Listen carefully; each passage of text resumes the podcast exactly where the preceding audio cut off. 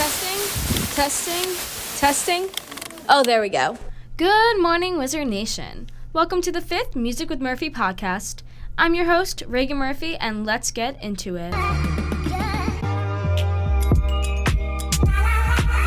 On this series of podcasts, we look into the previous week's Hot 100 list and choose one of the top five songs to discuss. If you tuned in last week when our song chosen was Heat Waves by Glass Animals, then you will definitely recognize the top five songs this week, given that the chart has little to no change. The top five songs remain the same despite numbers 4 and 5 switching places. However, in case you don't remember, the top five songs are starting with number 5, Shivers by Ed Sheeran. As it continues to increase, number 4 is We Don't Talk About Bruno, which is from the movie Encanto. Last week's topic, Heat Waves by Glass Animals, is third on the chart. Spending 27 weeks on the chart, number 2 is Stay by The Kid LAROI and Justin Bieber. And you guessed it, for the third week in a row, the first on the chart is Easy on Me by Adele.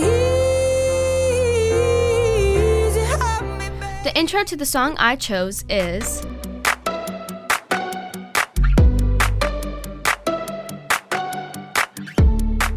If you haven't guessed it yet, it is Shivers by Ed Sheeran. Ed Sheeran is truly a recognizable artist from people all around the world for many reasons, but one of the main reasons is how he names his albums. He has four main albums and they all have names of math symbols. He released his first album in 2011 and it was named with a plus sign. His second album was released in 2014 with a multiplication sign. In 2017, he released one with the name as a division sign and his most recent album, which was released of 2021, had an equal sign as its name. Ed Sheeran also released an album called Number 6 Collaboration Project. He collaborated with many different artists, including Khalid, to perform Beautiful People. Beautiful people,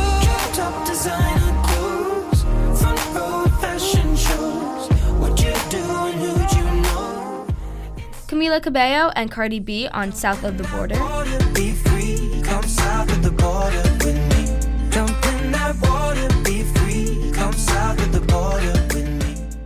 and many other artists.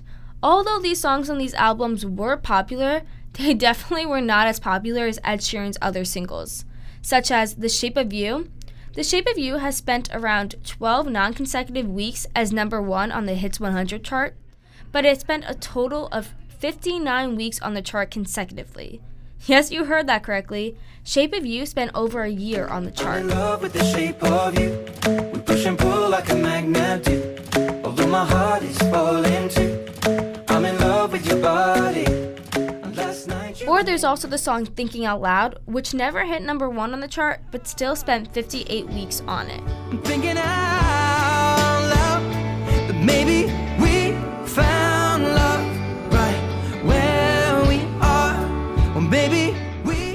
Course, we have his newest hit song, Shivers, which has currently spent 18 weeks on the chart.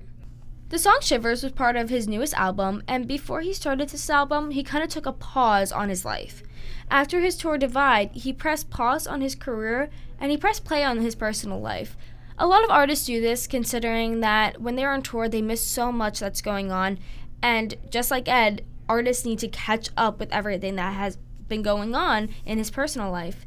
He explains in an interview why he thinks it's so hard to get back onto track with his music. Rolling with it, but when it ended, it was really like, really hit me. Really like the last gig in Ipswich, sort of coming off stage and being like, I don't think, I don't think this will happen again. I feel feel like this is the top of the mountain, and that's it. And I'm 28, and everything's downhill from here. So due to this, I guess you can say that um, Ed Sheeran was kind of fearful. I mean, he was at this high point and he was doing so well at tour and meeting so many of his fans and having crowded stadiums and I guess he was kind of worried that that might be the last time that he would never get to do that again. So this break kind of gave him time to reevaluate himself and his music. During this break, he would. Now I just don't play music in the house. I'd never pick up my guitar. I'd never sing. So, therefore, during this break, he has realized how special it is to get to play music every day for a living, and how incredible it is that music started off as a hobby and something that he just did for fun, and now he gets paid to make songs and to produce Going music. straightforward, and now entering back into the music industry, like I feel like I'm a new artist starting again, and I feel like hearing a record on the radio is going to give me such joy rather than be like expected. You know, it was getting to a point where I'd get, get in a car in London and I'd turn on the radio and there'd be a song and I'd be like, of course. Like, and I'd never want to be like that again because that is not where you're at when you start off music. In the interview, Ed Sheeran explained how right after the tour ended, he kind of took a break from music and he wasn't really playing music at all up until the point where he started writing his next album. And it was actually his wife, Cherry Seaborn, that got him back into it. She questioned why Ed used to play music all around the house all the time and why he wasn't really doing that anymore. And as I said before, it took him a while to get back onto track with his music. However, it was that comment from his wife that inspired him. And she just encouraged me to do that more and more, and I fell back in love with it. Honestly, his wife is his inspiration for a lot of things. There is no doubt that Ed Sheeran wrote the song Shivers about his wife. Unlike the podcast in the past, this song has quite a simple meaning. I'm going to be truthful. The most interesting part about creating this song is A, Ed Sheeran himself, and B, the break he took between the Divide Tour and between creating this new album. The song Shivers actually has a very simple meaning. It's a song describing that butterfly feeling that you get in your stomach and your want to just be with that person. Part of the song he sings is